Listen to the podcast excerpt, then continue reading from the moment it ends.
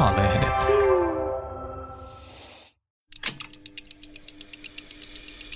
Näin meistä tuli me. Apu yhdeksänkymmentä vuotta.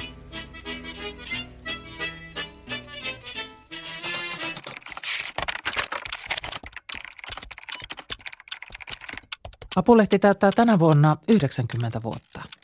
Koko tuon ajan Apu on kuvannut elämää Suomessa ja Suomen muuttumista. Juhlavuoden aikana vuosikymmen kerrallaan tarkastellaan ilmiöitä, jotka ovat muovanneet Suomea ja suomalaisia, tehneet Suomesta maan, joka se tänä päivänä on. Näin meistä tuli me -audiosarjassa kuullaan jokaiselle vuosikymmenelle yksi henkilökohtainen tarina. tuhatyhdeksänsataakahdeksankymmentäluku oli länteen katsomisen ja kuluttamisen vuosikymmen. Ruben Stiller syntyi vuonna tuhatyhdeksänsataakuusikymmentäyksi. Ylioppilaaksi hän tuli vuonna tuhatyhdeksänsataakahdeksankymmentä. Työ Radio Cityssä teki hänestä kahdeksankymmentäluvulla koko Suomelle tutun hahmon. Stiller sanoo syntyneensä hyvään aikaan ja kahdeksankymmentäluvun olleen ainutlaatuinen sukupolvikokemus. Vuosikymmentä kuvaavat citykulttuuri, kehitysoptimismi, ikkunoiden avaaminen Eurooppaan ja kulutushedonismi. kahdeksankymmentäluku oli jätkien, menestyvien kukkojen ja hyväveliverkostojen Suomi. Ää, mä olen ää, Ruben Stiller, alun perin juntti ja juntti vieläkin, ää, toipuva sauvakävelijä ja ehkä sanoisin, että olen ää, jonkinlainen taivaanrannan maalari, joka maalaa huonosti sormiväreillä. Se tarkoittaa sitä, että pääsi työmarkkinoille kahdeksankymmentäluvun lopun noususuhdanteessa. Ja pääsi työmarkkinoille nimenomaan silloin, kun paikallisradiot perustettiin, kaiken maailman hörhöjä otettiin töihin. Tänä päivänä en pääsisi töihin. Kriteerit on aivan toisenlaiset. Siihen aikaan kaiken maailman hörhöt kutsuttiin äh, duuneihin, paikallisradioihin ja, ja sitten perustettiin uusia lehtiä. Äh, Image-lehti, jonka, jonka keskeinen hahmo oli Raul Grünstein, hyvä ystävä, niin mä pääsin sinne duuniin. Siellä oli valtava määrä mahdollisuuksia. Mä synnyin sikäli hyvään aikaan. Samoin mä synnyin aikaan, jos sitä vertaa tähän vuoteen ja näihin aikoihin, niin mä elin nuoruuteni kehitysoptimistisena aikakautena. Me oltiin jollain tavalla lähtökohtaisesti optimistisia, ainakin tässä keskiluokassa. Ja jos sä olit media-alalla, niin näkymät oli aika valoisat. Siihen tuli sitten lama, mutta silloin kahdeksankymmentäluvulla niin näkymät oli todella valoisat. Ja kun mä vertaan tähän aikaan, niin kyllä tämä on todella pessimististä aikaa. Katriina Järvisen kirjoittamassa kirjassa Ruben Stiller siltä väliltä, tämä on suora sitaatti, ei ole taipumusta nostalgiaan, silti kahdeksankymmentälukua Ruben muistelee ainutlaatuisena sukupolvikokemuksena. Miksi se oli sitä? No ensinnäkin siinä tapahtui jonkinlainen vapautuminen, ja mistä se vapautuminen tapahtui? Siinä oli jonkinlainen reaktio ainakin tuolla yliopistolla taistolaisaikaan ja siihen ylipolitisoituneeseen aikaan. Silloinhan syntyi muun muassa tämmöinen kulttuuri-ilmiö kuin citykulttuuri, joka nyt, jos mä sanon vähän ironisesti, niin oli sitä, että hei, mutta kuluttaminen on ihan jees ja meidän pitäisi saada vähän tänne enemmän ravintoloita niin, että ei tarvitsisi jonottaa. Cappuccinoa ei Helsingistä muuten siihen aikaan vielä saanut. Se tuli vasta myöhemmin. Mä oon sanonut, että meidän sukupolven suurin ideologinen saavutus on cappuccinon tuominen Suomeen. Mutta se, sen, se pointti mielestäni oli se, että siinä tapahtui tällainen jonkinlainen henkinen vapautuminen. Ja kahdeksankymmentäluvun jälkipuoliskolla, kun Gorbatšov oli tullut valtaan, niin pikkuhiljaa myös Äh, Ehkä jollain tavalla vähän alkoi vapautua tämä ulkopoliittinen keskustelu. Siitä näkyy pieniä merkkejä. Varsinaisesti se tapahtui vasta Neuvostoliiton romahduksen jälkeen yhdeksänkymmentäluvun alussa. Ehkä siitä voi sanoa myös mitä, siitä vapautumisesta sen, että siinä oli jonkinlainen sellainen, kyllä siinä näytettiin vähän keskisormea viralliselle Suomelle. Ja virallinen Suomi tarkoitti myös tietynlaista puhetapaa, niitä virallisia puhuvia päitä ja sellaista, miten mä sanoisin, pönöttävää, juhlallista, virallista äh, eliitin äh, jonkinlaista puhetapaa. Ja tässä suhteessa nämä paikallisäädöt oli erittäin merkittävässä asemassa, ne niin kuin räjäytti puhemaailman, että muistan hyvin, että kun itsekin tein sitä ihan päättömällä tavalla, niin siinä oli jonkinlainen semmoinen anarkistinen vire, että tämän virallisen Suomen puhetapa täytyy, sitä vastaan täytyy taistella. Jos haluaa niin kuin tehdä leikkauksen tähän päivään, niin minkälaista se pönöttäminen nyt sitten noin oikein on, niin katsokaa nyt vaikka linnanjuhlia vielä tänä päivänä ja katsokaa tuon Sauli Niinistön naamaa. Se kapina, niin citykulttuurissa se kapina oli myös, äh, myös niin sanotusti jälleen kerran Suomessa tulenkantajat, hän oli tehnyt sitä muun muassa aikaisemmin, ikkunoiden avaamista Eurooppaan. Ja vähän myös koomista sellaista kosmopoliittisuutta, että tämä Helsinki on niin kuin käpykylä ja, ja mä oon käynyt Berliinissä. Mutta siinä, siinähän oli sellainen niin kuin ikkunoiden avaaminen Euroopan suurkaupunkeihin. Ja, ja tietynlaisen tyylin äh, lainaaminen äh, äh, Suomen rajojen ulkopuolelta. Tyylihän oli tässä citykulttuurissa äärimmäisen tärkeä asia.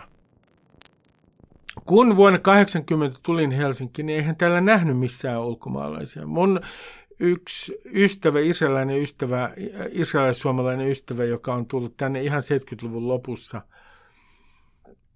kertoi, että, että maahanmuuttajat tapas, olikohan se Primula, tuossa jossain siinä Svenska Teatterin vastapäätä, siellä oli joku sellainen paikka, missä he, he tapasivat toisiaan.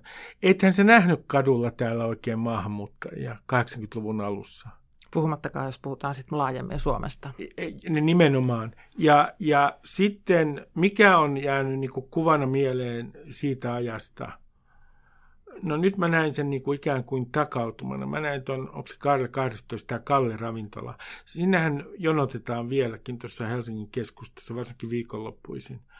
kahdeksankymmentäluvulla niin, niin yksi, mikä mulla on jäänyt ö, mieleen, oli jonot joka paikassa. Jos joku paikka oli vähänkin suositumpi, niin siellä me sitten joskus loka-marraskuussa niin paleltiin ravintolan jonossa. Ja siis sehän oli portsari Suomi, voidaan sanoa näin. Portsari Suomi siinä mielessä, että portsareilla oli paljon valtaa. Ja kun ensimmäisen kerran ihan kahdeksankymmentäluvun alussa ö, silloinen ravintola Pampam, siellä oli ensimmäisen kerran naisportsareita, niin sehän oli valtava askel kanssa eteenpäin. Suoranainen vallankumous. Ajatellaan, että nainenkin voi olla portsari. kahdeksankymmentäluvulla Suomen katseen sanotaan siirtyneen länteen. Presidentti Urho Kekkonen erosi terveyssyistä vuonna kahdeksankymmentäyksi. Seuraavana vuonna Mauno Koivisto valittiin presidentiksi. Vuonna tuhatyhdeksänsataakahdeksankymmentäkolme Y Y A-sopimusta, eli Neuvostoliiton kanssa tehtyä ystävyys-, yhteistyö- ja avunantosopimusta, jatkettiin kaksikymmentä vuodella. Jos Neuvostoliitto ei olisi hajonnut, sopimus olisi siis ollut voimassa vielä kaksituhattaluvun alussa. Jos me puhutaan meidän ulkopoliittisen keskustelun ilmapiiristä, niin eihän se vielä kahdeksankymmentäluvulla kunnolla vapautunut. Ja kuten olemme nyttemmin huomanneet, ennen Suomen NATO-jäsenyyttä, niin kyllähän suomalaisessa ulkopoliittisessa keskusteluilmapiirissä on ollut ongelmia kaksituhattaluvullakin. Mä en sanoisi, niin kuin, ei sitä, jos vertaa tähän päivään, niin en sanoisi nyt, että Suomi kauheasti lännetty ää, vielä jotenkin syvemmällä henkisellä tasolla kahdeksankymmentäluvulla. Oli tiettyjä ilmiöitä, jotka liittyivät kulutukseen ja, ja tiettyjä kun viittasin tuohon citykulttuuriin, tiettyjä sellaisia kulttuuriilmiöitä, joissa niin kuin etsittiin enemmän yhteyttä Länsi-Euroopan kaupunkeihin ja niin edelleen. Mutta kyllä se mun mielestä tähän päivään verrattuna nyt oli kuitenkin vielä sellaista, no sanoisin, jälkikekkoslovakialaista aikaa. Että varmaankin nuorten keskuudessa se, mikä avasi eniten silmiä, oli se, että kun oli tämä Interrail-sukupolvi ja sitten eh, jotkut oli käynyt tietenkin ihan Yhdysvalloissa asti vaihto-oppilaana, niin se matkustelu varmaan muutti myös näkökulmaa. Mä muistan sellaisen ajan kahdeksankymmentäluvut, silloin on vuosi kahdeksankymmentäkaksi tai kahdeksankymmentäkolme, mennään valtio-opin opiskelijoiden kanssa Leningradiin matkalle. Mä en ollut koskaan ollut aikaisemmin Neuvostoliitossa. Se oli mulle kyllä aikamoinen shokki. Tämä kertoo, kuinka naivi mä olin. Siis se oli niin synkkä kaupunki se Leningrad, ja se rajatarkistus oli äärimmäisen tarkka ja suorastaan pelottava. Niin, että mä muistan, että mä sain jonkinlaisen vähän realistisemman käsityksen neuvostotodellisuudesta vasta kahdeksankymmentäluvun ihan alussa. Ja, ja länsi tarkoitti esimerkiksi minulle, no lähinnä Ruotsia. Kyllä se oli niin kuin aika pitkälti Ruotsi, koska me käytiin siellä kesätöissä. kahdeksankymmentäluku oli kylmän sodan vuosikymmen, jolloin elettiin ydinasenapin pelotteen alla. Rauhamarsseja marssittiin Suomessakin, mutta naapurimaissa tapahtui suuria asioita. Elokuussa kahdeksankymmentäyhdeksän Baltiassa kaksi miljoonaa ihmistä seisoi käsi kädessä läpi Viron, Latvian ja Liettuan ja muodosti liki seitsemänsataa kilometriä pitkän Baltian ketjun. Berliinin muuri murtui marraskuussa kahdeksankymmentäyhdeksän. Maailma muuttui. kahdeksankymmentäluvulle kuuluvat citykulttuuri, jupit ja kuluttaminen.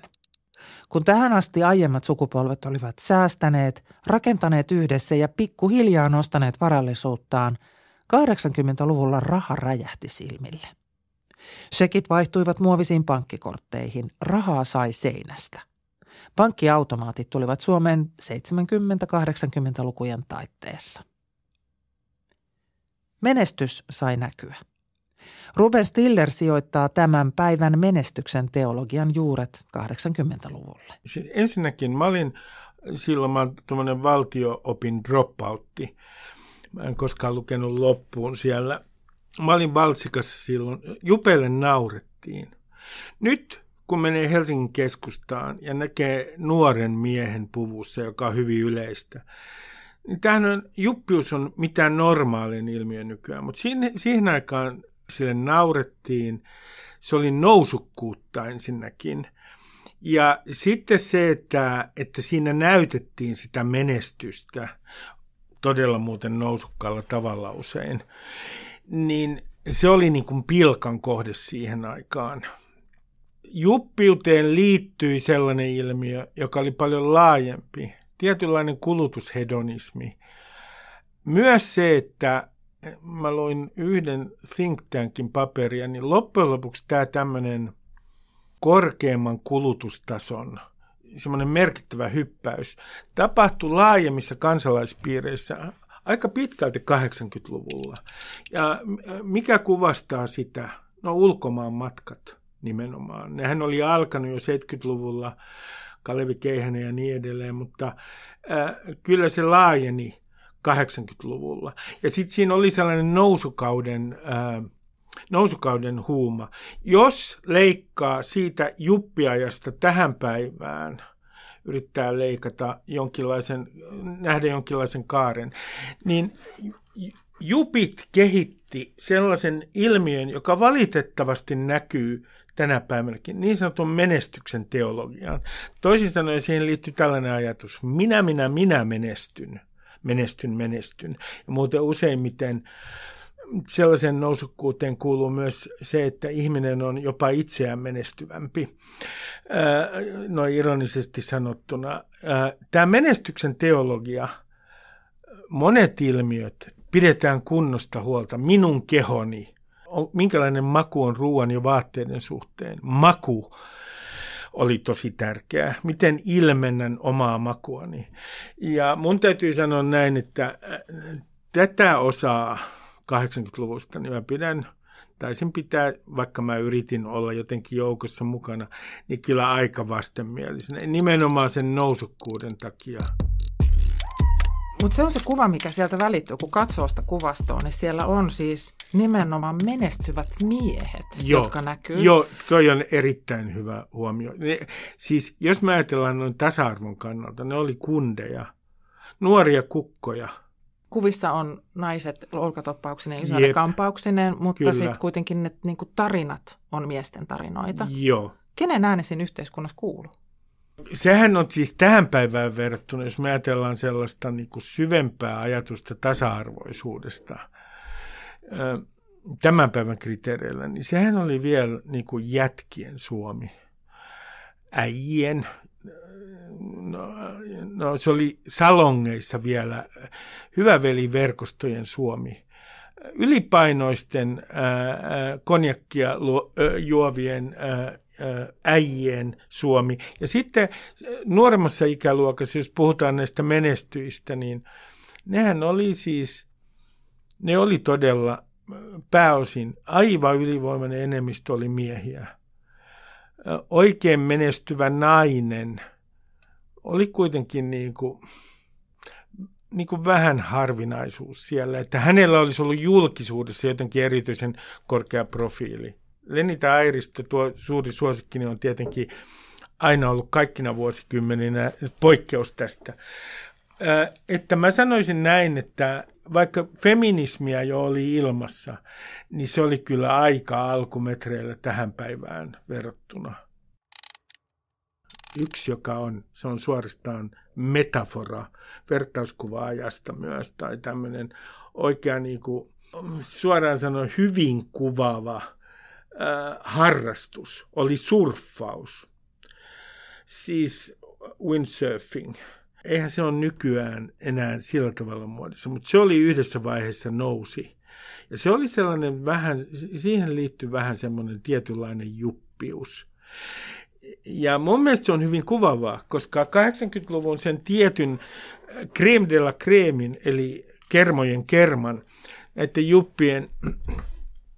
Yksi juttu oli nimenomaan, että se oli tietynlaista surffausta, historiatajutonta surffausta. Oltiin irtauduttu historiasta.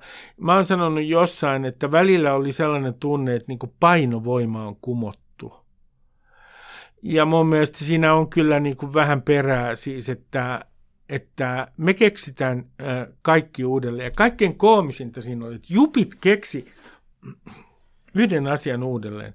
Että voi tehdä rahaa. No, kun mä oon juutalainen, hei, niin mä tiedän, että kyllä rahaa on voinut tehdä aika pitkän aikaa. Mutta se oli mieletön juttu, että voi tehdä rahaa niin kun, ja voi tehdä bisnestä.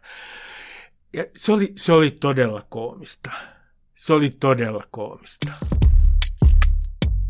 kahdeksankymmentäluku muutti suomalaista mediakenttää. Tosin silloin puhuttiin vielä yleisesti joukkoviestinnästä. Keskustelua mainostelevision uutisluvasta oli käyty viiden vuoden ajan. Lopulta M T V aloitti omat T V-uutisensa vuonna tuhatyhdeksänsataakahdeksankymmentäyksi.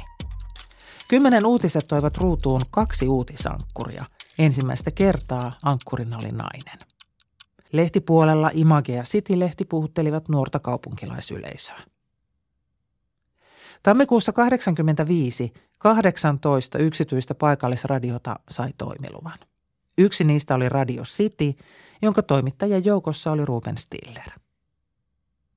Paikallisradiot mursivat Ylen monopolin ja uudistivat tapaa puhua. Ja se, joka määrittää tapaa puhua, sillä on valtaa. Se oli valtava asia sen takia, että, että siinä niin kuin kumottiin Yleisradion monopoli tavallaan. Siis sillä on suuri merkitys, kun julkisuudessa...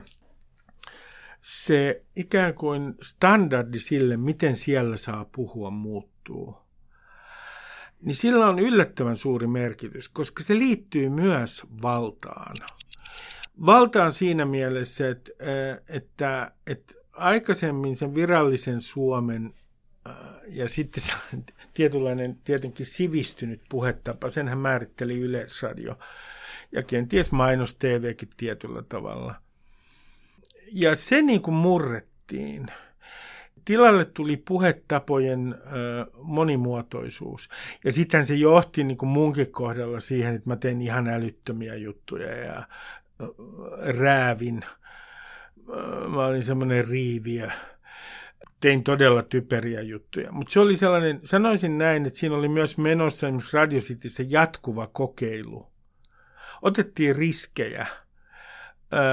Rikottiin rajoja oikeastaan välillä niin, että ei oikeastaan tiedettykään, mitä rajaa rikotaan, mutta jotain rikottiin. Suomessa oli paljon ihmisiä, jotka oli kyllästynyt varmaankin siihen, että ei ollut vaihtoehtoja. Oli paljon ihmisiä esimerkiksi Helsingissä, jotka halusivat halusivat kuunnella sellaista radioa, joka, jonka puhetapa muistutti heidän omaa puhetapaansa. Voi sanoa, että, että ensimmäistä kertaa pitkiä aikoihin ää, mediamaailmassa tapahtui jotain, joka tuotti arvaamatonta improvisaatiota, joka ää, tietyllä tavalla vapautti ilmapiiriä. Mitä sä ajattelit julkiksena olemisesta, varsinkin kun peilaa siihen, että sä esimerkiksi nauroit niille menestyville jupeille ja pidit niitä koomisena? No tämähän on se ristiriita, että, että mullahan on se päähän tietysti se. Ja, ja sitten mä olin niinku ylimielinen ja kaikkea muuta. Oikein idiootti, kyllähän se nousi päähän ennen kaikkea. Siis ihminenhän käyttäytyy niin ainoastaan, no ainakin voin sanoa itsestäni, jos se on epävarma. Se ylikompensoi silloin. Ja sitähän mä nimenomaan tein siellä. Mä ehkä nyt vähän jälkikäteisrationalisoin tässä, mutta kyllähän se tuntui, se hiveli itsetuntoa se julkisuus tietysti. Mutta sitten siinä oli sellainen puoli, jossain takaraivossa mulla oli sellainen ääni, että tämähän ei ole ihan totta. Ja vaikka mä menin siihen huumaan mukaan, niin mä myöhemmin on ajatellut, että kenties se ääni siellä takaraivossa, joka sanoo, että tämä ei ole ihan totta, oli se, joka tavallaan myös vähän sitten suojeli mua itseäni. Mutta kyllä mä aika sekaisin olin siinä vaiheessa ja elämällä ei ollut oikein mitään selvää niin kuin suuntaa. Sitä, kun on semmoisessa narsistisessa huumassa, niin sehän on semmoista jatkuvaa nykyhetkeä. Ja, ja sitten siitä maksaa myöhemmin kyllä jonkinlaisen hinnan. Siis ei, ei sellaisesta, kun menee sellaiseen huumaan, kun kahdeksankymmentäluvun julkisuus oli itselleni, niin ei sitä oikeastaan mitenkään toivo muuta kuin pitää saada vähän turpiinsa. Tien pitää opettaa siinä suhteessa. Mä kuuntelin kirjan Ruben Stiller siltä väliltä ja siinä kuvataan suoran radiolähetyksen tekemistä juuri siellä Radio Cityssä. Sitä tunnetta, miten ollaan koko ajan siinä reunalla, kun mitä tahansa voi tapahtua, myös hyviä asioita. Joo. Mulla tuli ikävä radion tekemistä, varsinkin kun siellä tota, oli tällainen kuvaus, että siihen tekemiseen kuului tämmöinen kahdeksankymmentäluvulle ominainen nauru. Mikä on se kahdeksankymmentäluvulle ominainen nauru, Aa, joka silloin on, oli siellä toi olemassa? Toi on erittäin hyvä kysymys, eh, koska siinä on ihan tietty tyylilaji. Se on, mä en tiedä, se voi olla useissa tapauksissa vähän liian hieno ilmaus, mutta ironia oli se tyylilaji. Suhtauduttiin kaikkiin aatteisiin usein aika niin kuin ironisesti. Mielenkiintoista on se, että samaan aikaan oli kahdeksankymmentäluvulla nouseva tietysti liike, vihreä liike, mutta esimerkiksi mulla ei ollut siihen mitään kontaktia. Me naurettiin kaikilla aatteilla, monet meistä.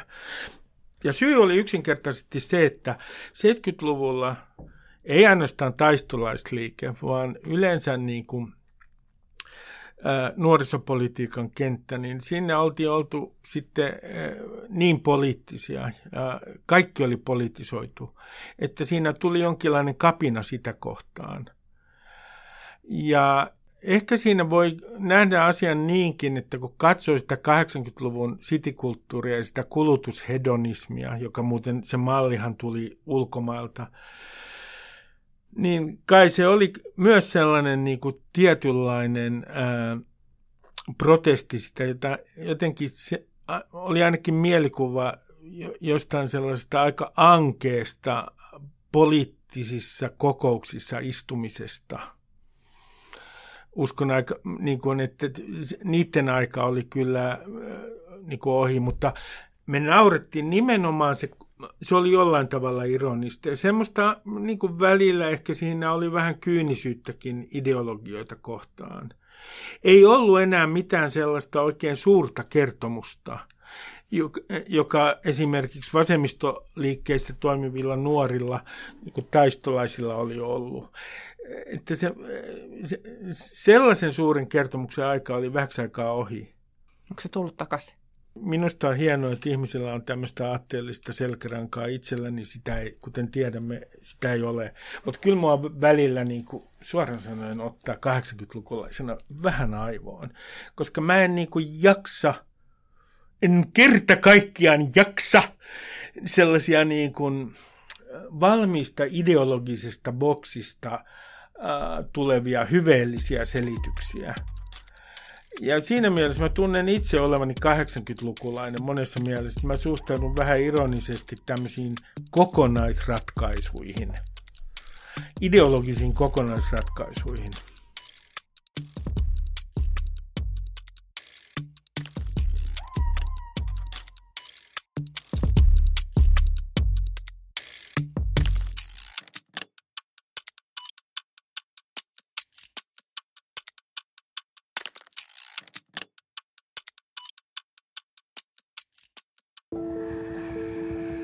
Lataa Apu kolmesataakuusikymmentä-sovellus ja löydä pelottomat jutut ihmisistä, ilmiöistä ja maailmasta. Apu kolmesataakuusikymmentä. Enemmän sitä, mikä kiinnostaa.